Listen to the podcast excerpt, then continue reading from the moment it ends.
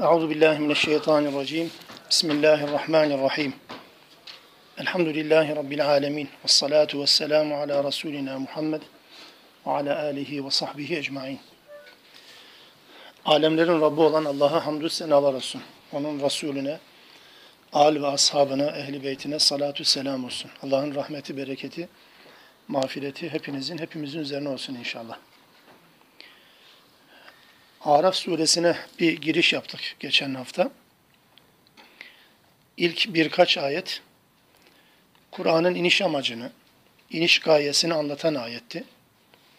Allah'ın öteden beri yasası gereği, Adem'den itibaren toplumlara uyguladığı yöntem, sünnetullah dediğimiz şey, Allah uyarır, uyarıcılar gönderir, uyarılanlar, uyarılardan fazla nasiptar olmak istemezler, dinlemezler, bildiklerini okumaya devam ederler. Allah bu uyarılar sırasında kendilerine geleceğini vaat ettiği azabın ansızın geldiğini bildirdi. Dolayısıyla tarih boyunca işlenen cinayetler, yalanlamaların neticesinde Allah Teala'nın işleyen sünneti, uygulanan sünneti bu. Bu azabın gelişiyle alakalı Allah Teala iki kelimeden bahsetti. Ya geceleyin yatarken ya da gündüz dinlenirken azap gelir. Dünyada helakin olması işin bitmesi anlamına gelmeyecektir. Kıyamette de Allah Teala hem gönderilen elçilere soracak, hem de bu elçileri gönderdiği toplumları sorgulayacak. Elçilerin soruya verecekleri cevap kolay. Zaten işlerini yaptılar. Asıl işi zor olan elçilerin gönderildiği toplumlar, gelen elçilere ne muamele yaptıkları sorgulanacak. Bu sorgulama yapılmadan da kimse kendi haline bırakılmayacak, yakaları bırakılmayacak. Sonuçta sekiz ve dokuzuncu ayetler tahakkuk ediyordu. Neticede ameli ağır gelenler, terazisi, tartısı ağır gelenler, onlar kurtuluşa erenler, terazisi olmayanlar, terazide ağırlık, ölçü olarak değer bulmayan amellere sahip olanlar, amelleri var ama çarpanı sıfır olanlar ya da ameli hiç olmayanlar ise kendilerine yazık eden toplumlar olarak Allah tarafından bize tanıtıldı ilk ayetlerde. Bu okuyacağımız bölüm bizi bize tanıtan bir bölüm. Adem üzerinden, Adem kıssası üzerinden bize anlatılacak olan bir bölüm. Mesele sadece geçmişte Adem'le alakalı neler oldu bitti bunu anlatmak değil tabii ki. Burada anlatılan ve anlatılacak olan konu insandır. İnsanın e, bugünkü halini, yarınki halini geçmişten bir ayna tutarak anlatmaktır. Amaç budur, yoksa amaç bir varmış bir yokmuş değil, amaç bir kıssa anlatmak değil. Bu düşünceyle ve bu duyguyla bu ayetleri okuyoruz ve dinliyoruz. Bismillahirrahmanirrahim. وَلَقَدْ خَلَقْنَاكُمْ Sizi yarattık. ثُمَّ صَوَّرْنَاكُمْ Sonra size şekil verdik. ثُمَّ قُلْنَا لِلْمَلَائِكَةِ اسْجُدُوا لِآدَمْ Sonra meleklere dedik ki Adem'e secde edin. فَسَجَدُوا Secde ettiler. Bütün melekler. İlla iblis. İblis hariç. لَمْ يَكُنْ مِنَ السَّاجِدِينَ Secde edenlerden olmadı. Konu böyle başlar ve sonra Allah-İblis diyaloğu, sonra İblis-Adem diyaloğu ve sonra bunun üzerinden bütün Adem oğullarına, çocuklarına seslenme devam edip gidecek ayetler boyunca. Şimdi burada özellikle bu anlatılacak olan olayların, yani Adem-İblis ya da İblis-Allah arasındaki bu diyalogların doğru anlaşılabilmesi için bir defa şunu bilmemiz lazım. Ee, ayeti okurken, tercüme etmeye çalışırken e, kelimenin tam anlamıyla tercüme etmeye çalıştım. Yani e, sizi yarattık, e, size şekil verdik diye başlayan bir bölüm. Şimdi siz diye başlayan bir bölüm herhalde e, geçmişle alakalı sadece bir olayı anlatmayı amaçlamıyor. Siz diye hitap edince Allah Teala insan nesliyle alakalı, ben insanım diyen herkesle alakalı bir şeyi o nesle mensup olan bütün insanlara hitap ederek başlatıyor. Dolayısıyla burada özellikle bu bölümün başlangıç cümlesi olan sizi yarattık ve size şekil verdik. Oysa bakın daha Adem'e meleklerin secde etmesi sonra geliyor. Cümle böyle başlıyor. Yani böyle bir cümleyi ancak Allah kurar, biz değil. Yani şöyle olsaydı, melekler, Adem yaratıldı, melekler de secde emriyle muhatap oldu. İşte sonra da işte sizi böylece yarattık diye başlasaydı, tam beşeri bir cümle olurdu ama öyle değil. Daha Adem'in yaratılışına geçmeden, Adem'e secde olayına geçmeden Allah Teala iki tane kelimeyle siz de hitap etti. Sizi yarattık ve size şekil verdik. İşte bu ifade özellikle hitabın bütün insanlara yönelik olduğunu, bütün insanlığa yönelik olduğunu hissettiriyor. Sadece bu da değil. Mesela daha sonra gelecek olan yirmi dördüncü yirmi beşinci ayet-i kerimelerde o kıssanın bitimine doğru yeryüzünde inin ve yeryüzünde sizin için orada bir hayat vardır. Orada yaşayacaksınız, orada öleceksiniz ve oradan çıkarılacaksınız.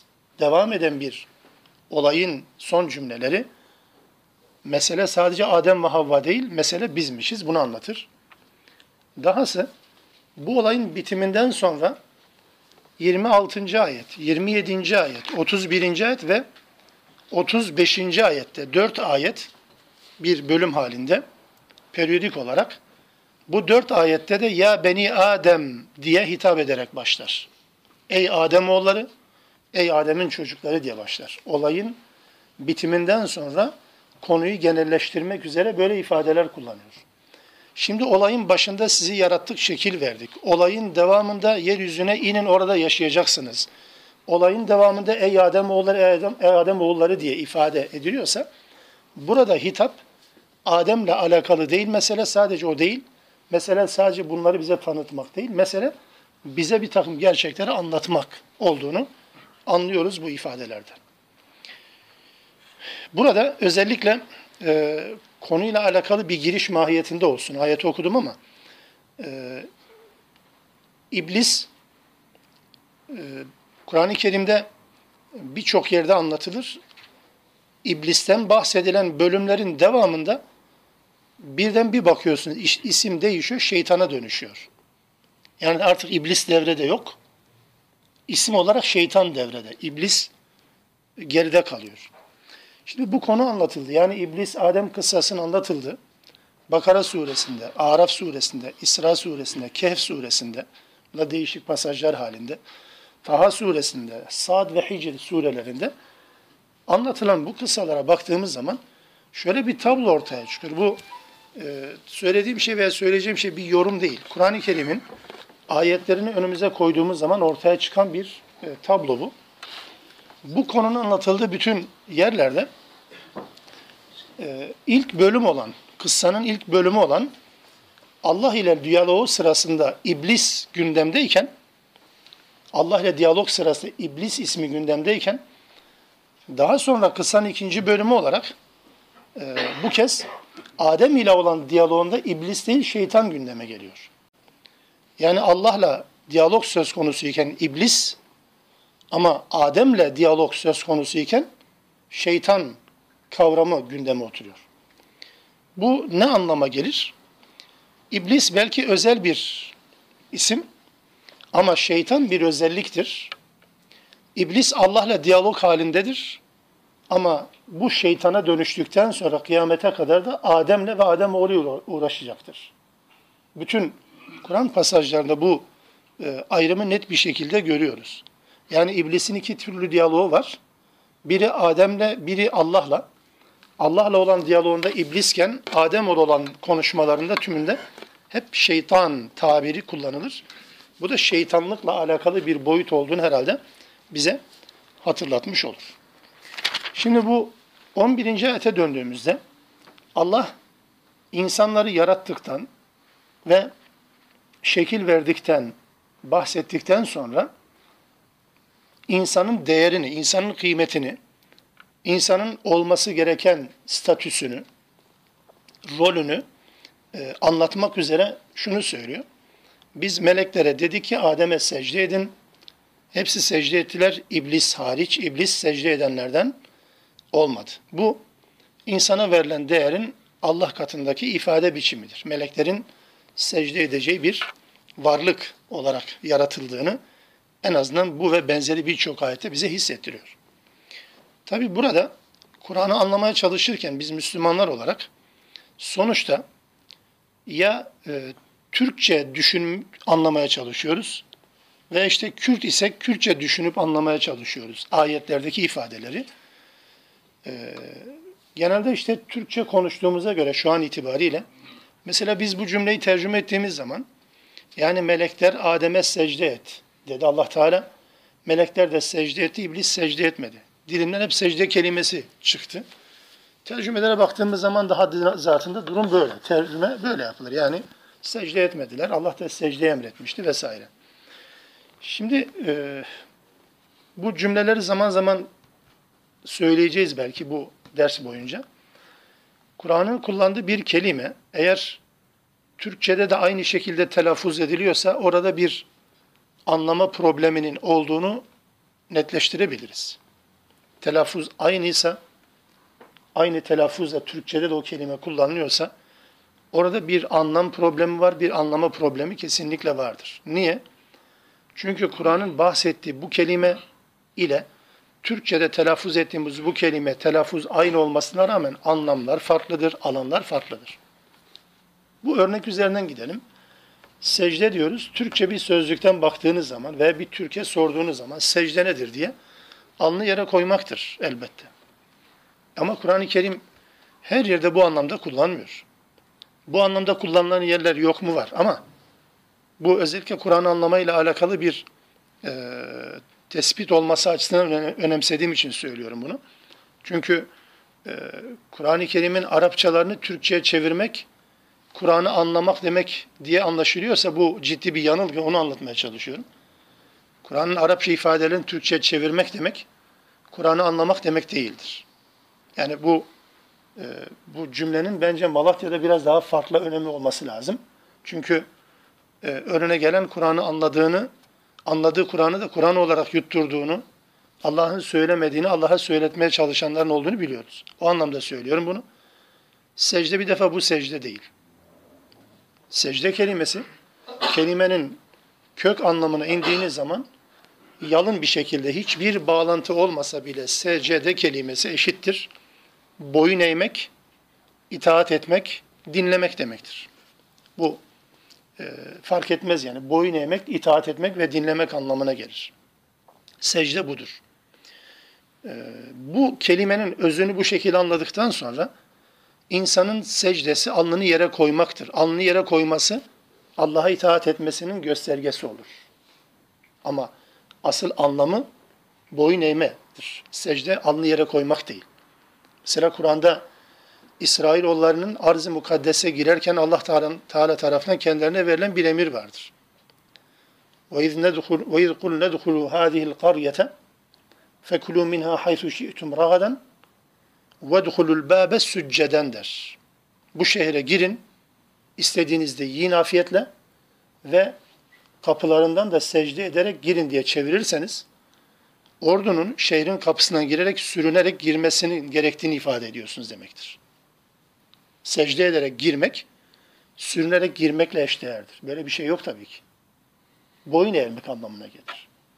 Aynı şekilde mesela Yusuf, babasını ve kardeşlerini bütün başından geçen olaylar bittikten sonra kendi ülkesinde yönetici olduğu ülkeye getirdiğinde Yakub'u ve bütün çocuklarını Allah Teala onların bu durumdan bahsederken Yusuf suresinin sonunda وَخَرُّ لَهُ سُجَّدًا der.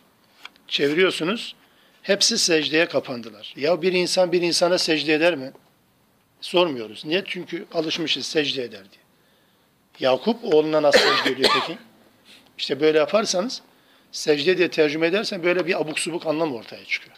Halbuki burada Yakup da kardeşleri de, Yusuf'un kardeşleri de yani Mısır'a geldiklerindeki o secde diye çevrilen kesim kısım hepsi Yusuf'un büyüklüğünü kabul ettiler, boyun eğdiler, onun iktidarında yaşamayı benimsediler anlamına geliyor. İtaat etme ve boyun eğme anlamına gelir tartışmasız. Mesela Rahman suresinde وَالنَّجْمُ وَالشَّجَرُ يَسْجُدَانَ der Allah Teala. Necim yıldız demek değil burada. Ee, köksüz ağaçlar, yani bir nevi yere yayılarak üzüm bağları gibi gövdesi olmayan ağaçlar. Şecer ise diğer tür ağaçlar. Her tür bitki ve ağaç yescüdan Allah'a secde eder. Neyi secde eder? Ağacın, ağacın secde etme kabiliyeti yok ki bu anlamda. Bu nedir? Boyun eğer. Allah hangi ağaca hangi ürünü vermeyi emretmişse ağaç o emri yerine getirir ve o ürünü verir. Mesele budur. Buradaki secde kelimesinin tam anlamı da budur. Dolayısıyla meleklerin insana secde etmesi, alnını yere koyması, ibadet etmesi değil elbette. İnsanın varlığını benimsemesi, onaylaması, onun büyüklüğünü kabul etmesi, Allah'ın emrine boyun eğmesi, tamam ya Rabbi demesi anlamına kullanılıyor. Yoksa alnını yere koyarak secde etme anlamına elbette gelmiyor. Bu ayet-i kerime benzeri ayetlerde çokça kullanılan bir e, tartışma konusunda e, çözmek için birkaç cümle söyleyeyim. Melekler secde ettiler. Kur'an'ın bütün ayetlerinde böyle ifade edilir. Sonra da iblis hariç. Bu cümleyi böyle Türkçe'ye kattığınız zaman, yani meleklere Allah secde emrediyor, iblis secde edenlerden olmuyor. Dolayısıyla doğrudan şöyle bir soru gündeme geliyor. Ya acaba iblis melek miydi? Ya da melek değil de hadi meleklerin hocası mıydı? Hadi o da olmadı, acaba meleklerin arasında mıydı, o yüzden yani uydum kalabalığa biçiminde miydi bu? Bunların hiçbirisi değil. Bir defa iblisin cinlerden olduğunu biz Kehf suresinden okuyoruz. Kehf suresinin ellinci ayetinde وَكَانَ مِنَ الْجِنِّ فَفَسَقْ عَنَمْ لِرَبِّهَا diye ifade eder. Cinlerdendi, Rabbinin emrinden dışarı çıktı diye Allah Teala bunu netleştirir. Bu işin bir tarafı. Peki niye böyle bir ifade kullanıyor? Ya da bu ifadeyi kullanırken acaba farklı bir şey mi var? Burada da Kur'an'ı anlamayla ilgili bir probleme dikkat çekmek istiyorum. O problemi yaşadığımız sürece Kur'an'ın ayetlerini, ifadelerini doğru anlama imkanımız yok arkadaşlar.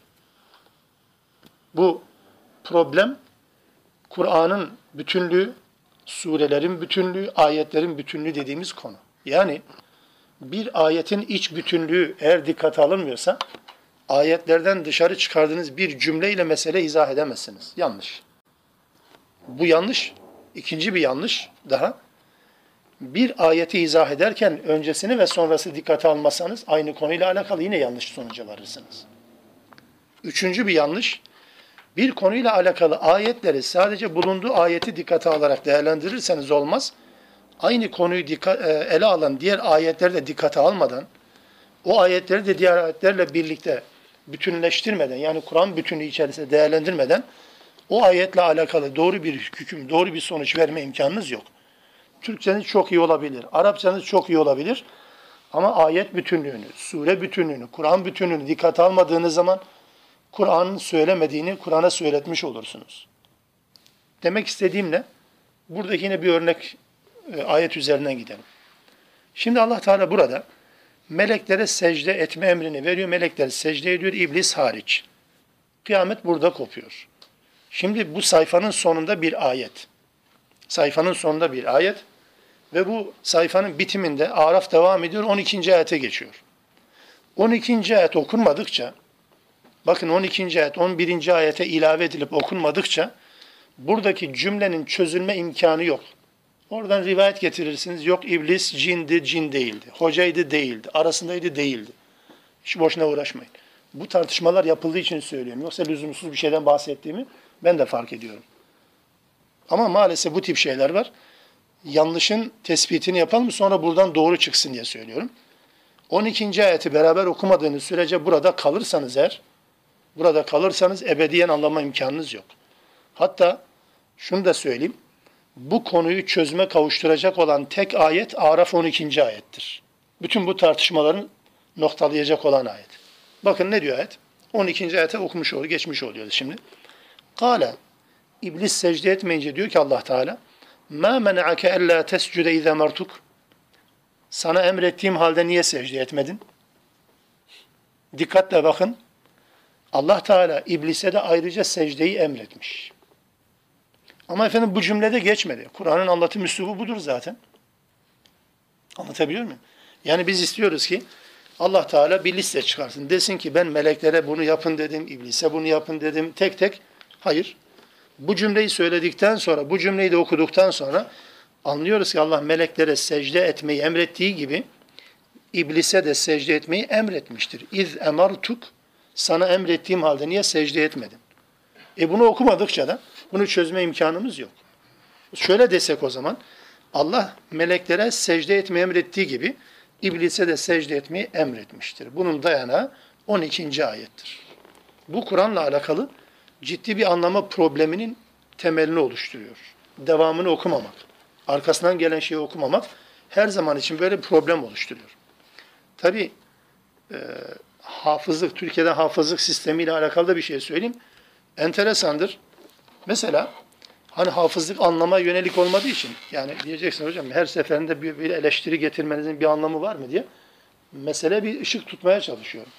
Hafızlık yaparken Araf suresinin on birinci ayetinde bilen, biten bu sayfayı önce ezberliyorsunuz. Bu sayfaya denk gelen bütün cüzlerin sayfasını ezberledikten sonra diyelim ki altı ay sonra on ikinci ayetle başlayan sayfayı ezberlemek zorundasınız. Düşünebiliyor musunuz? Hafızlık böyle yapılıyor. Yani anlamaya yönelik değil. Siz olayı sorun olarak ortaya koyan ayeti önce ezberliyorsunuz. Çünkü anlamla ilginiz yok sizin. Arkasından on iki ayeti birkaç ay sonra cüze ilave edip ezberlemeye çalışıyorsunuz. Oysa on ikinci ayet on birinci ayeti anlatan bir ayettir. Onu çekseniz bir dizi sorun, bir dizi soru ortaya çıkar. Bu ifade bunların hepsini çözüyor. Bakın sadece bu da değil. Sadece bu da değil. Çok yaygın olarak bilinen bir yanlışın temeli olan bir ayet grubunu tekrar söyleyeyim. Bu konuyla alakalı. Yani mesele Kur'an'ı e, anlamaksa eğer bu tür e, sıkıntıları, problemleri en azından asgariye indirmemiz gerekiyor.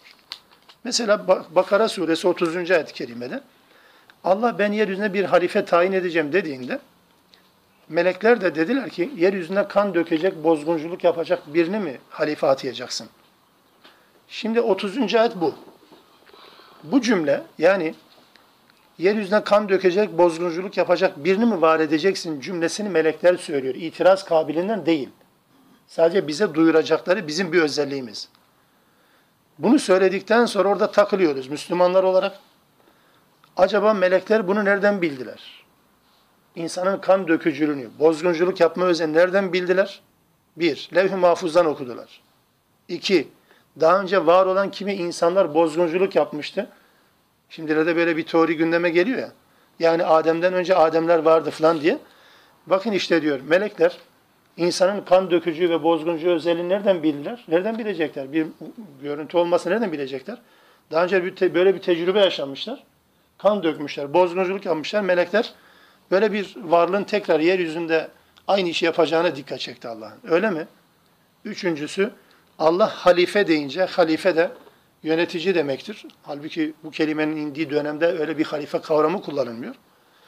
Bu anlam ne demektir? Bir yönetici varsa orada bozgunculuk vardır. Yani tavşanın suyunun suyu gibi diye sonuç çıkarmaya çalışmışlar. Aman Allah'ım ne ifadeler. Yani melekler bir cümle söyledi. Allah Teala tabiri caizse başına iş açmak için bu cümleyi buraya koyunca Müslümanlar buna çözüm arıyor. Ya aynı yöntemi uyguluyorum şimdi. otuzuncu ayet bunu söylüyor. otuz birinci ayette isimlerle alakalı Adem'e bir teklif, bir sunum yapılıyor. otuz üçüncü ayet, pardon otuz ikinci ayet.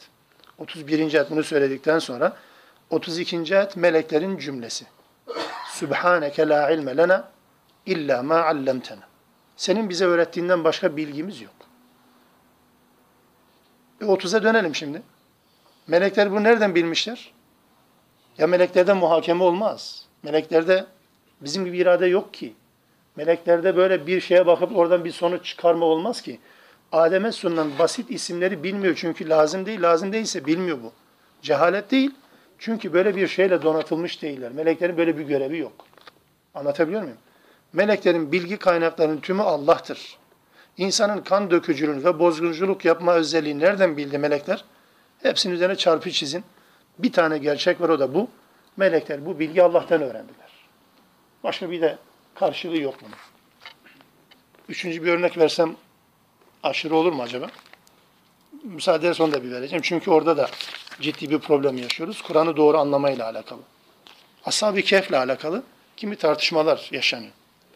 Allah Teala bu tartışmaların yaşanacağını haber veriyor. Kehf suresinde konuyu anlattıktan sonra.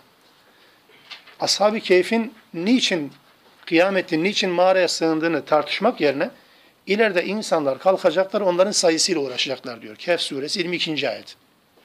üç, beş, yedi, dokuz diyecekler. Hepsini geç diyor. Allah en iyisini, hepsini, en iyisini Allah bilir. Ayet yirmi beşe geliyor. Onlar mağaralarından üç yüz sene kaldılar. Buna dokuzda ilave ettiler. Ayet yirmi beş. Ne oldu şimdi? üç yüz sene kaldılar artı bir de dokuz sene. Yani üç yüz dokuz sene. Çok güzel. Kapatıyoruz defteri, şey, Kur'an'ı. Ashab-ı Kehf ne kadar kalmış? Ashab-ı Kehf üç yüz sene kalmış. Miladiye göre. Hicriye göre de üç yüz dokuz sene kalmış. Gayet de mantıklı bir izah, biliyor musunuz? Yani dokuzu niye ilave etti? İşte otuz üç senede bir bir sene atıyor falan ya, o şekilde. üç yüz dokuz sene. Tamam işte. Tam da hesabı tuttuk. üç yüzü miladi, üç yüz dokuz da hicri oldu. Ne kadar kalmışlar? üç yüz sene kalmış. üç yüz dokuz sene kalmışlar.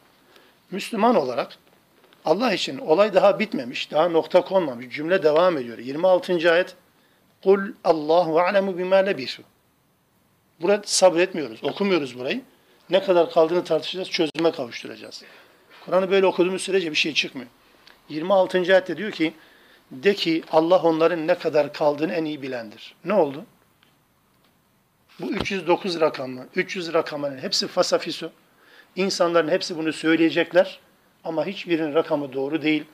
Ne kadar kaldıklarını Allah daha iyi bilir, kimse bilemez. Boşuna uğraşmayın. Dolayısıyla uğraşacaksanız Ashab-ı Kehf niye kıyam etti, niye rahatlarını bozdu, onunla ilgilenin.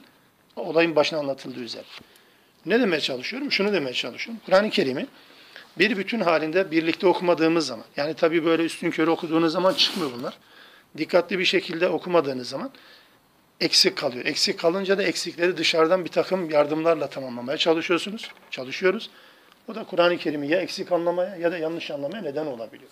Bu önemli bir metodoloji sorunudur. Müslümanların, özellikle son dönem Müslümanlarının ve de bilhassa Türkiye'deki Müslümanların ciddi bir metodoloji sorunu.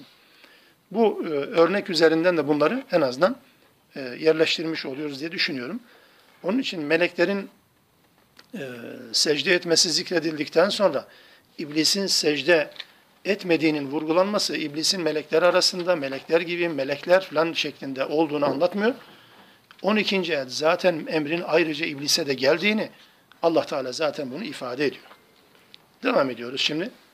Bu teknik belki detay sayılabilir. Allah Teala bunu anlattıktan sonra iblise soruyor. Ben sana secde etmeyi emrettiğim halde ne diye secde etmedin?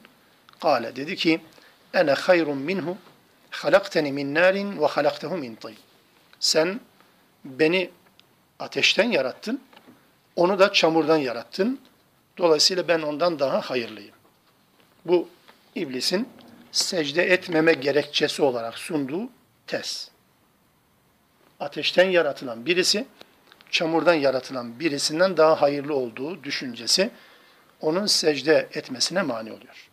Dolayısıyla bir defa yeryüzünde ya da işte insanlık tarihinde e, iblisin e, ilk defa ortaya koyduğu bu tavır sonra şeytani bir tavra dönüşüyor. Elinde olmayan özelliklerle, yani bu sahip olduğu özellikler elinde değil. Bu özelliklere ben sahip olacağım, ben kazanacağım dediği özellikler değil. Buna rağmen bunu üstünlük nedeni olarak sayan ilk varlıktır iblis ve bundan da insana sirayet etmiştir, bulaşmıştır. Anlatabildim mi? Aslında elinde değil.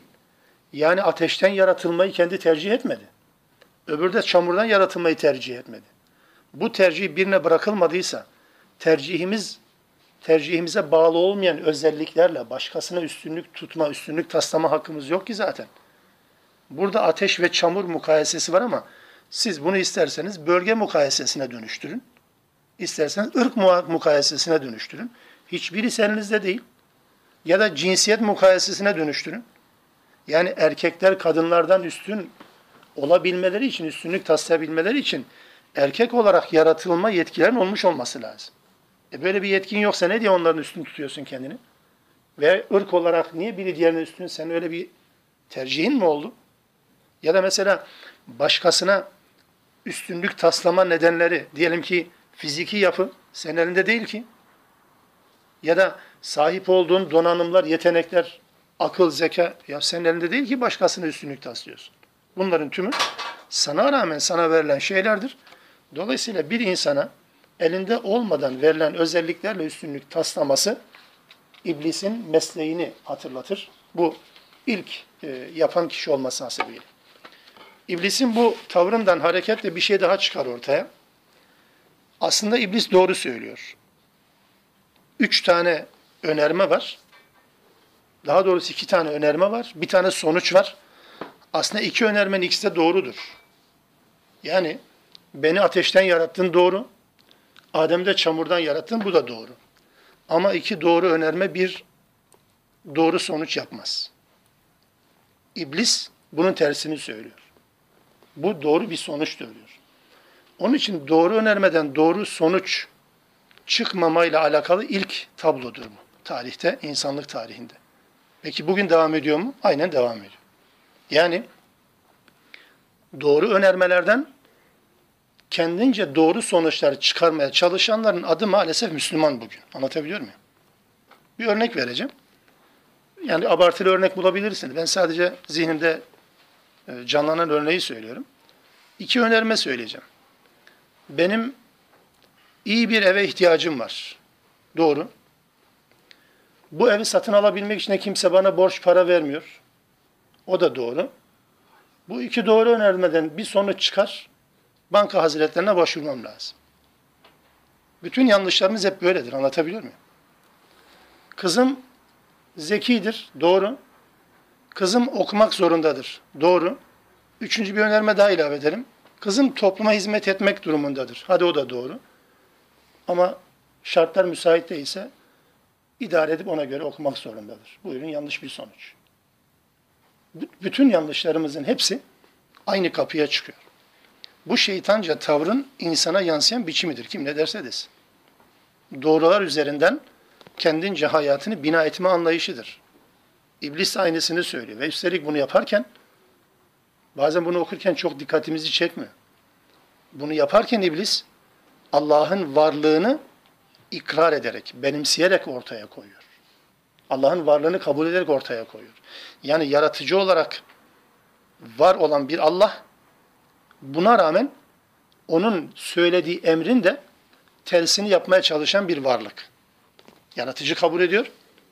Bu tam son derece mükemmel bir kabul ama beraberinde bildiğini okumaya devam eden bir anlayıştır.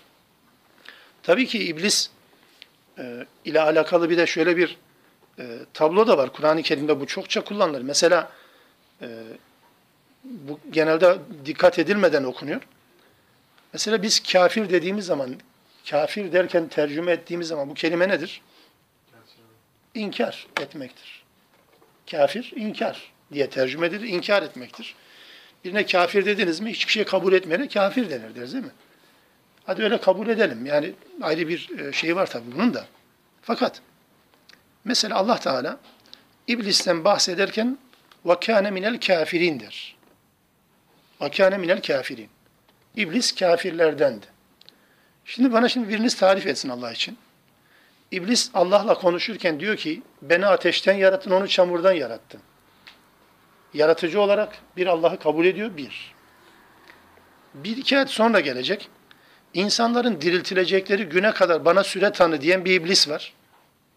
Öldükten sonra dirilişi de biliyor ve kabul ediyor. O güne kadar bana süre tanı diyor. Öldükten sonra dirilişi kabul eden bir iblis.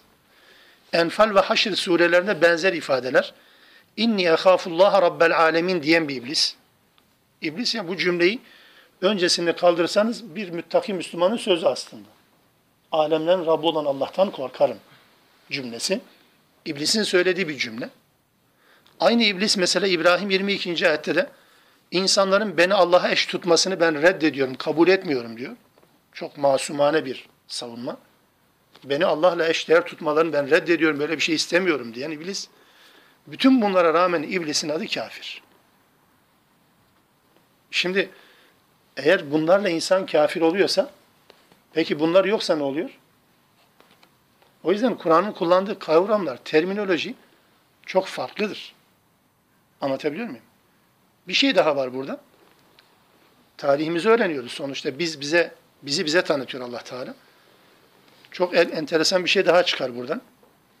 Bakın iblis Allah'la diyalog halindeyken, Allah'la konuşurken buna rağmen kafir oluyor. Bazen Müslümanlar bunu anlamakta zorlanıyor. Diyorlar ki yani ikna etmek için delil getirdik olmadı. O olmadı, bu olmadı. Kardeşim ne uğraşıyorsun? Elin adamı Allah'la konuşurken kafir olmuş. Anlatabiliyor muyum? Allah'la konuşurken neyin de ispatını yapacaksın? Hadi buyurun. Şimdi gelelim. İblis Allah'ı inkar ettiği için adamı ikna etmeye çalışır. Neyi ikna edeceksin? Demez mi? Ben Allah'la konuşuyorum. Neyi ispat ediyorsun ya? Buna rağmen kafir. Onun için imanla alakalı konular aslında ikna edildiği zannedilen konulardır insanın. Fakat öyle değil. Kesinlikle öyle değil. Tamamen farklı bir bağlamdadır bunlar. Ve yani Allah'la diyalog halindeyken Allah'ı kabul etmeyen, Allah'ın rububiyetini kabul etmeyen bir varlık eğer Allah anlatıyorsa bize, o zaman görmeden Allah'a iman etmekle iman etmemenin farkını herhalde netleştirmiş olacağız. Bir insanı illa da nasıl olur da ikna ederiz? Valla boşuna uğraşmaya gerek yok. İman eden etsin, etmeyen etmez. Buyurun. Hangi delillerle iblisi imana çağıracağız? Ya da hangi delillerle iblisi ikna edeceğiz? Doğrusu benim zihnimde bu yok. Onun için şartlar insan için imana ya da şartlar insanı küfre götürür. Bunu reddetmiyorum fakat her şeyi buna bağlamak mümkün değil. Kur'an'ın önümüze koyduğu örneklerin tümü bir bütün halinde incelediğinde enteresan şeyler var. Mesela bir şey enteresan daha. Şimdi mesela bir insanın bulunduğu çevrenin baskısı, küfür, bulunduğu çevre küfür çevresi. Bu baskının altında kaldığından dolayı iman etmediğini iddia ediyor bazen. Diyor ki etrafımda Müslüman olmayınca Müslüman olamadım. Öbürü de diyor ki elhamdülillah etrafımızda hep babamız annemiz Müslüman da o yüzden Müslüman olduk. Çok makul tezler gibi görünüyor. Kur'an-ı Kerim bu iki tezde çürüten örnekler veriyor. Biri Firavun'un sarayı, biri peygamber evi. Anlatabiliyor muyum? Tahrim suresinde. Biri peygamber evi, öbürü de Nuh, şeyin, Firavun'un sarayı. Peygamber evi Nuh'un ve Lut'un evine örnek verir. Nuh'un oğlu ve karısı, Lut'un da karısı kafir olarak cehenneme hak ederek gitmişler. Bunu anlatıyor.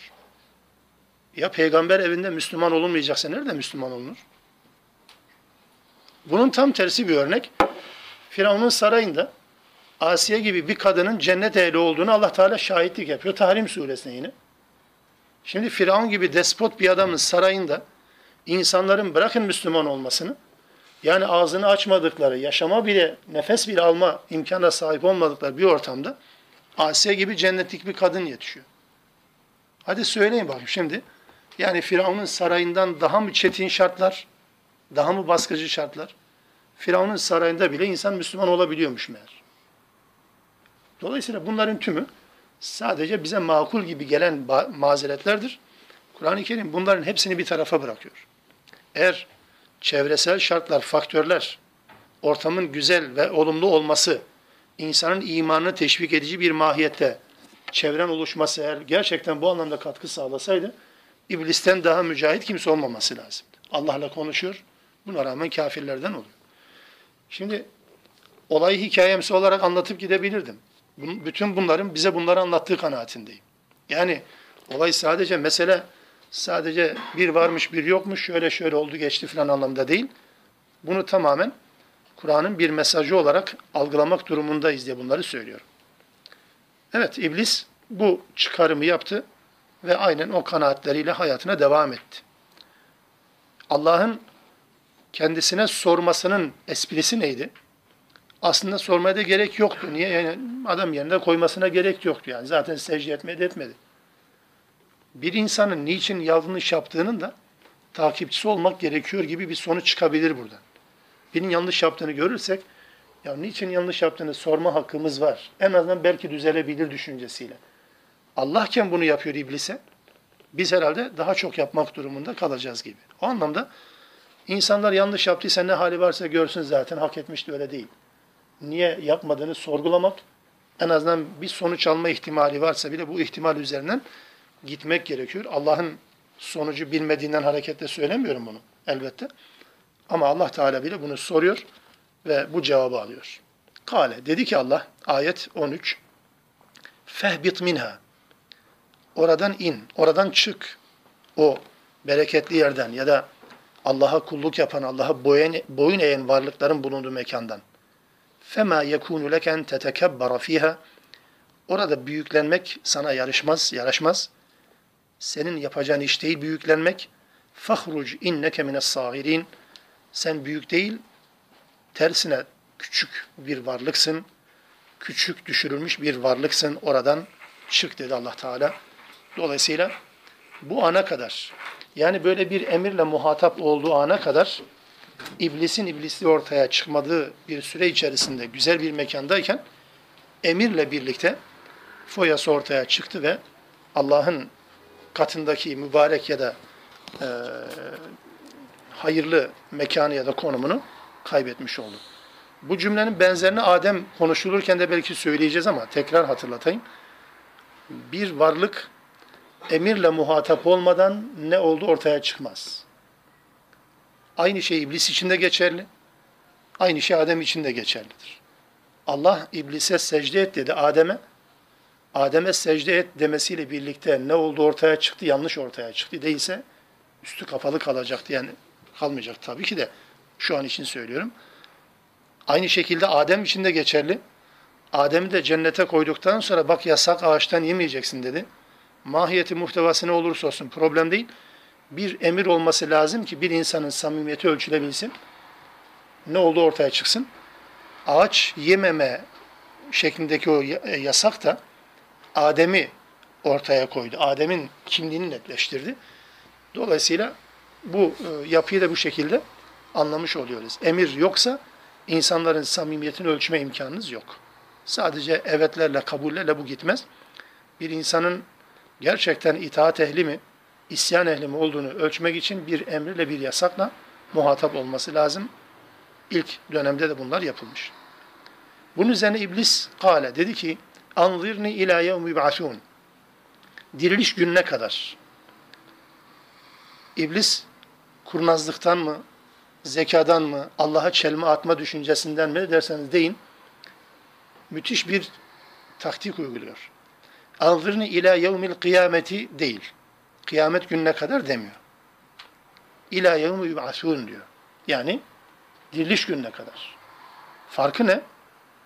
İblis de çok iyi biliyor. Diriliş günü ne kadar süre tanınan bir insan ölüm acısını tatmayacak. Kıyameti de tatmayacak. Öldükten sonra diriliş günü. Bu bir numara tabii ki. İblisin. Yani kıyamet gününe kadar dese kıyametin acısını, dehşetini yaşamak durumunda. Ama diriliş günü gerçekleştikten sonra artık ölüm yok, kıyamet yok, bir şey yok. Diriliş günü olmuş zaten. O güne kadar bana süre tanı diye Allah'tan bu süre istiyor. Allah da kâle diyor ki, inneke minel munzarin. Sana bu süre tanınmıştır. Ama nereye kadar? Onun kabul ettiği şekilde mi? Az önce bir şey söyledim ya. Sure içerisinde bunu anlatacak bir cümle yoksa eğer, Kur'an'da buna benzer konular anlatıldı. Başka yerlere bakıyoruz. Acaba farklı bir şey var mı? Şimdi bu cümle böyle okuyup bırakırsam eğer, on dört ve on beşinci ayetleri yani. Bana diriliş gününe kadar süre tanı. Allah da diyor ki sana bu süre tanınmıştır. Ne anladık? Diriliş gününe kadar süre tanındı. Oysa bu olayı çözmek için bir de gidiyorum Hicr suresinde. Aynı olayın anlatıldığı, değişik versiyonlarının gündeme getirildiği yerlerde. Bakıyorum ne var? Orada aynı cümle. Kale diyor ki iblis, Rabbi enzirni fenzirni ilâ yevmi yub'atûn. Bana diriliş gününe kadar süre tanı. Allah da diyor ki kal, fe inneke minel munzarin. Sana süre tanınmıştır ama ne zamana kadar? İlâ yevmil vaktil ma'lûm. Vakti belli olan zamana kadar sana süre tanınmıştır. Yani kıyamet. Öyle senin beklediğin ya da belirlediğin şekilde diriliş gününe kadar değil, belli olan vakte kadar sana süre tanınmıştır. Dolayısıyla o ayetle bu ayeti anlamış oluruz. Mana en azından iblisin beklediği şekilde olmadan anlaşılmış olur. Bu süre tanındı. İçimizden şöyle geçiyor belki. Bazen de söylüyoruz. Ya keşke tanınmasaydı. Yani tanınmasaydı ne olurdu? Daha iyi Müslüman mı olacaktık? Bakın aynı yanılgıdayız. Eğer böyle düşünüyorsak iblis, iblisin problemi neydi peki Allah'la? Niye reddetti böyle? Allah'ın emirlerini. Bir sıkıntı mı vardı yani? İblis de aynı şey yaptı. Allah'la konuşurken saptı gitti, kafir oldu işte.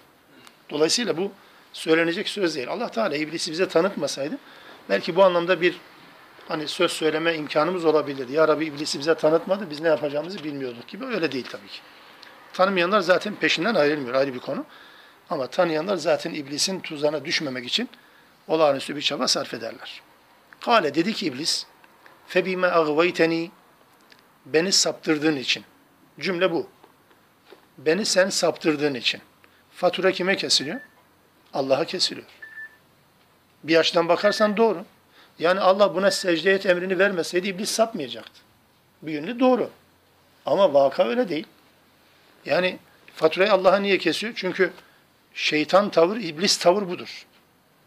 Kendi günahını kendine yüklemek yerine hep faturayı başkasına kesme anlayışını benimser. Kıyamete kadar da bu böyledir. İlk günden itibaren başlayan bu süreç bugün de böyle devam eder. Çünkü bunun karşılığı bir tavır var. Adem'in tavrı, o da işlediği günahı kendine yükler. Kendime ben yazık ettim, zulmettim der. Adem ve Havva günah işlemişler.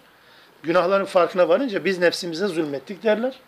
Ama iblisin günahla alakalı tavrı, sen beni saptırdın, senin yüzünden oldu cümlesidir. Peki ne yapacağım diyor? لَا قُعْدَنَّ لَهُمْ صِرَاطَكَ الْمُسْتَقِيمِ Onların yollarına, sırat-ı müstakime oturacağım. Onların yollarına oturacağım. Sırat-ı müstakimde bekleyeceğim onları. Kimi? لَهُمْ Onların. E hani Adem vardı burada? Tekrar söyleyeyim. Burada anlatılan olay Adem'le alakalı değil ki. Bizimle alakalı. Bize anlatıyor çünkü. Adem'le alakalı olsaydı o zaman onun yoluna oturacağım derdi. Oysa onların dediğine göre Adem'den türeyen bütün insanlık için söylediği bir cümledir. Hedef insanlardır, Adem değil. Onların yollarına oturacağım. Sırat-ı müstakim üzere oldukları zaman yollarına oturacağım. Burada ilginç bir şey daha var. İnsan doğru yola girdiği zaman şeytan önüne çıkar. Yanlış yola girdikten sonra şeytan zaten mesai bırakır. Bir insan iyi şeyler yapmaya karar verdiği zaman, istikamet üzere olmaya karar verdiği zaman, buna yönelik işler yapmaya karar verdiği zaman iblisin mesaisi artar. Bunu rahatlıkla test edebilirsiniz. Hiç aklınıza gelmeyen şeyler namaza başladığınız zaman akla gelir. Hiç olmadık en ufak eften püften konular hac ve umre sırasında tartışma konusu olur. Ramazan'da iftara karşı, iftara doğru patlamaya hazır bomba gibi olur Müslümanlar. Yani ibadet yapıyorsanız şeytan orada mesai katlar. Bu böyledir. Sırat-ı müstakim üzere gidiyorsanız şeytan orada size bir takım şeyler yaptırabilir. Yanlış yaptırmaya sevk etmek şeytanın birinci işi bu anlamda. Peki nasıl saptıracak? Bu on yedinci ayet şeytanın yaklaşma yönlerini, yöntemlerini anlatan ayettir Kur'an'da. Sümme le'atiyennehum sonra onlara geleceğim, yaklaşacağım. Dört yönden min beyni eydihim. Önce lafzın Türkçe çevirisi yani motamot çevirisini söyleyeyim. Önlerinden yaklaşacağım. Ve min halfihim arkalarından yaklaşacağım. Ve an eymanihim sağlarından yaklaşacağım. Ve an şemailihim sollarından yaklaşacağım. Ve la tecidu ekserahum şakirin. İnsanların çoğunu şükredici bir şekilde de bulmayacaksın. Diyen iblis, bunu sözü dinleyen de Allah. Allah'a bu sözü söylüyor. Sağlarından, sollarından, önlerinden ve arkalarından insanlara sokulacağım, yaklaşacağım ve onların çoğunda şükredici bulamayacaksın. Bu ön, arka, sağ ve sol dediğimiz tabir elbette insanın yönü olarak ön, arka, sağ ve sol anlamına gelmediği muhakkak. Muhakkak diyorum çünkü mesele önden, arkadan, sağdan, soldan değil. Çünkü bu dört yönü okuduğunuz zaman bir birisi sorar der ki niye üstten yok? Niye üstten acaba? E, insan alttan da olabilir. Havada asılı durur. Alttan da gelebilir. Niye alttan yok? Üstten yok. Eski müfessirler buna çözüm bulmuşlar. Üstten rahmet geldiği için orası engellenmiş durumdadır. Sanki mübarek yani sağdan soldan rahmet gelmeyecek mi yani? Mesele o değil yani. Bu işin anlatım biçimidir Kur'an-ı Kerim'de. Yani ön ve arka, sağ ve sol dediğimiz şey, sağ ve sol dediğimiz taraflar Kur'an-ı Kerim'in kendi iç bütününde bu var. Mesela Ayet-el Kürsi'de okurken bu ikisini okuyoruz. Ya'lemu ma beyne eydihim ve ma halfehum. Yani önlerindekini bilir, arkadakini bilir. Ne bu? Herhalde ön ve arka değil bu. Bu iki şeyi simgeliyor. İnsanın önünde olan görünendir. Görünen şeydir. Yani açık, görünen bir şekilde. İnsanın arkasında olan şey gizlidir, görünmezdir. Yani emam ve half ya da beyneyde ve half dediğimiz şey görünen ve görünmeyen şey demektir. Farkına varılan ve farkına varılmayan. İnsan için durum böyledir. Dolayısıyla iblis insana önden yaklaşır, görüne görüne. Yani iblisçe yaklaşır. Yaklaştığı insan bunun iblisçe, şeytanda bir tavır olduğunu bile bile iblisin etkisine kalır. Bu bir. İkincisi, bazen bu taktik olmaz da öbür türlü yaklaşır. Bu kez görünmeye görünmeye, yani sinsi bir şekilde. İblisçe değil, mesela melekçe yaklaşır. Mesela çok daha güzel sözlerle yaklaşır. Bu da gizlice yaklaşmak, arkadan yaklaşmak yani. Bunu şöyle tevil edenler de, yorumlayanlar da olmuş. Mesela beyne eydihim dedi ön. Yani işte önümüzde bir süreç var. Ne o? Ahiret. Half dediği arkamızda kalan günler, yani dünya günleri. Dolayısıyla iblisin insana yaklaşma şekli dünya ve ahiret boyutuyladır. Nedir o yani? Dünyayı sevdirerek yaklaşır, ahireti yok sayarak yaklaşır diye de anlaşılabilir. Ama daha çok o dediğim özellik, yani iblis, iblisini göstere göstere, açıkça, iblisçe tavır takınarak Müslümanları kandırır ya da sinsice, farklı bir kılıfla, farklı bir kamuflajla insanları yoldan çıkarabilir. Ön ve arka ifadeler budur. Peki sağ ve sol, Kur'an'ın kendi iç bütününe baktığınız zaman da sağ ve sol kavramları bir insanın amelleriyle ilişkilendirilerek anlatılır. Sağ ve sol. Malum, kitabı sağdan verilenler ve kitabı soldan verilenler dendiği zaman elbette tablo çok nettir. Yani kitabı sağdan verilen cennet ehlidir, amelleri iyidir, iyi amel sahibidir. Kitabı soldan verilenler kötü amel sahibidir ve sonu cehennemdir zaten, ateştir, azaptır. Bu deyim, bu sembolik ifade Kur'an-ı Kerim boyunca da kullanılır. Kitabın sağdan ve soldan verilmesi üzerinden. Şimdi bu çerçeveyi buraya taşıyıp koyduğumuz zaman iblis insana sağından ve solundan nasıl yaklaşıyor? Ya iyilikleriyle yaklaşıyor ya da kötülükleriyle yaklaşıyor. Nasıl yani? Anladığımı söylemeye çalışayım. İlla da budur demiyorum ama anladığımı söyleyeceğim sadece. En azından şu ana kadar zihnimde biriken şeyi söylüyorum. İnsanın iyilikleriyle iblis nasıl yaklaşır? İyilikleriyle yetindirir. Yani topluma bak, bak senin gibi Müslüman yok, sen bak namaz kılıyorsun hiç olmazsa, sen cennet ehli olmasan kim olacak gibi. İnsanın kendi iyilikleriyle kendini yetindirir. Bu iblisçe, şeytanca bir yaklaşımdır. Bunlarla yaklaşır. İkincisi kötülüklerle yaklaşır. Yani insanın kötülüklerinin de e, azımsanmasına neden olacak bir telkin yapar. Yani kötülükler Allah affeder. Allah kuluna azap etmekten zevk almaz. Allah gafur ve rahimdir. Allah cehennem azabından son derece uzaklaştırmak için bahane arar. Cehennem mi o sana layık değil. İnsanın kötülük yapmasını teşvik eder. Bazen böyle de olabilir. Hadislerde anlatıldığı üzere söylüyorum. Bazen de kötülükle şöyle yaklaşabilir. Kötülük işlemişsiniz. Artık dönüşü yok, mümkün değil. Bu da mümkün değil. Artık affedilmez. Benim işim bitiktir diye düşünen birilerine de şeytan soldan bu anlamda yaklaşıyor. Kötü amellerle yaklaşıyor. Ümitsizliğe sevk ederek yaklaşıyor. Yani soldaki amellerle, kötü amellerle ya ümitsizliğe sevk ederek ya da umursamaz bir tavır takınmasına neden olarak yaklaşıyor. Ama hepsi sonuçta iblisin insanı saptırma taktiklerindendir. Ön, arka, açık ve gizli bir şekilde, sağ ve sol, iyi ve kötü amellerle yaklaşacak bir şekilde iblis insanı yoldan çıkaracak. Kâlet dedi ki Allah Teala "Uhruc minha mez'umen medhura." İn oradan, çık oradan, o mekandan, konumdan e, kovulmuş olarak, reddedilmiş, tard edilmiş olarak, hakarete uğramış bir varlık olarak çık oradan. لَمَنْ تَبِعَكَ مِنْهُمْ لَاَمْلَاَنَّ جَهَنَّمَ مِنْكُمْ اَجْمَعِينَ. İblise söylüyor ama söz bize.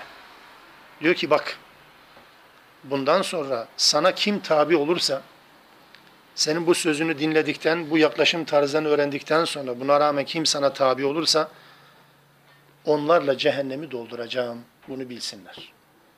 Bu taktikleri iblis üzerinden Allah Teala bize niye anlatıyor? Onun bu planlarından, onun bu komplo ve desiselerinden kendimizi kurtarmak ve uzaklaştırmak adına, ondan emin olmak adına Allah'ın söylediği şeylerdir. İblis, iblis olmasına rağmen çok doğru söylediği şeylerden birisidir. Mesela peki herkes iblise tabi olacak mı? Yani iblis herkesi alt edecek mi? Bunun da bunun da karşılığını ve sonucunu diyelim Hicr suresinde görüyoruz.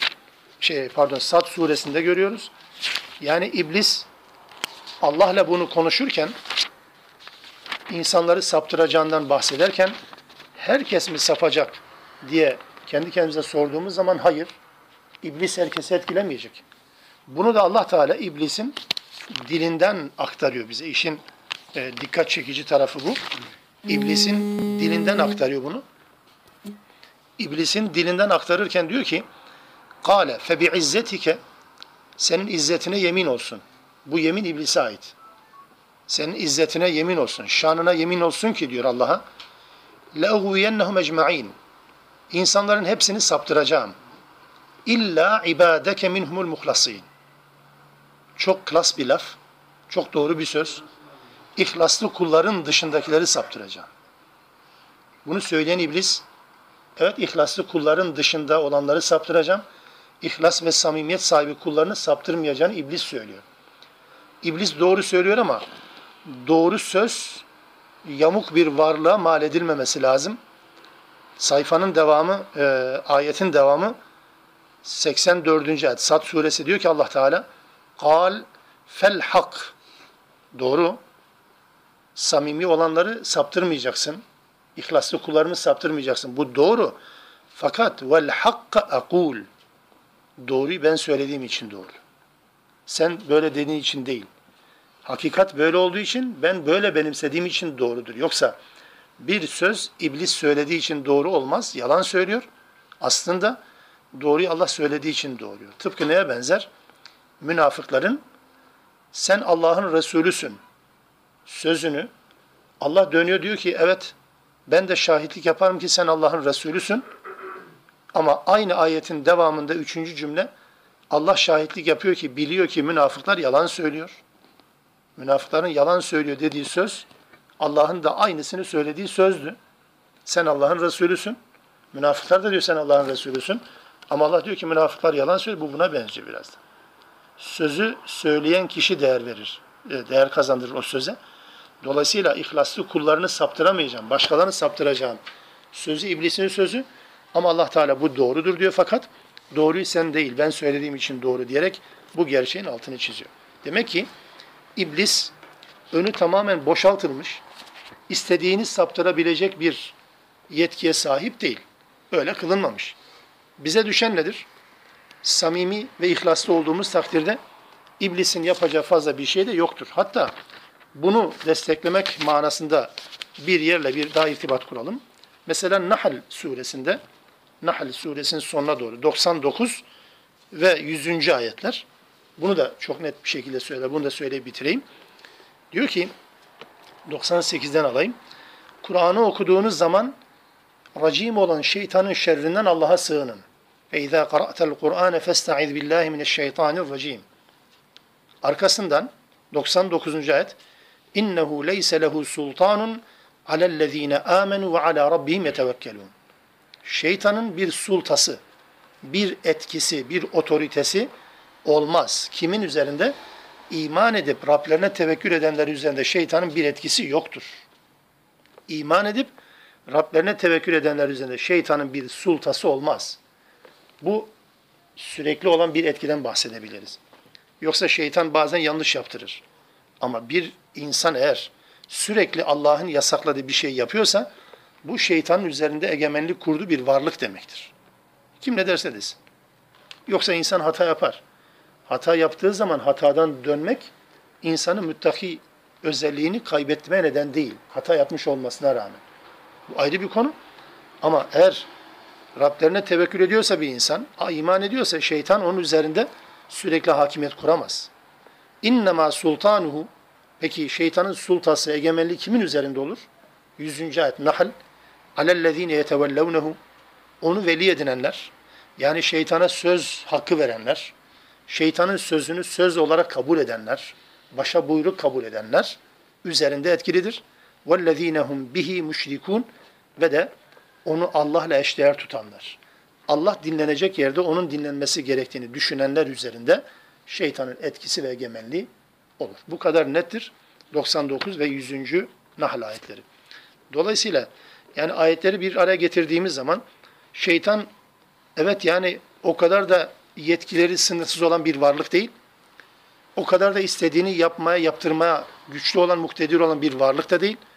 Sadece onun etkilemeye çalıştığı insanlarda ihlas, samimiyet, iman ve Rablerine tevekkül kaliteli olduğu oranda, bu üst düzeye çıktığı oranda da iblisin bütün bu çabalarının boş kalacağını yine Kur'an bize haber vermiş oluyor. Rabbim bizi onlardan eylesin.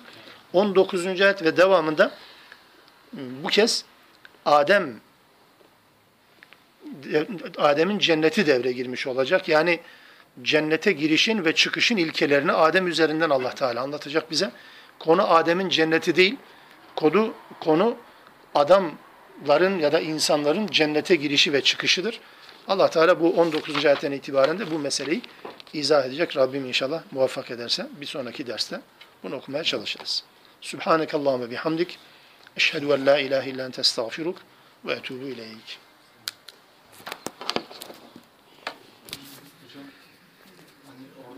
Münafıklarla şeytanın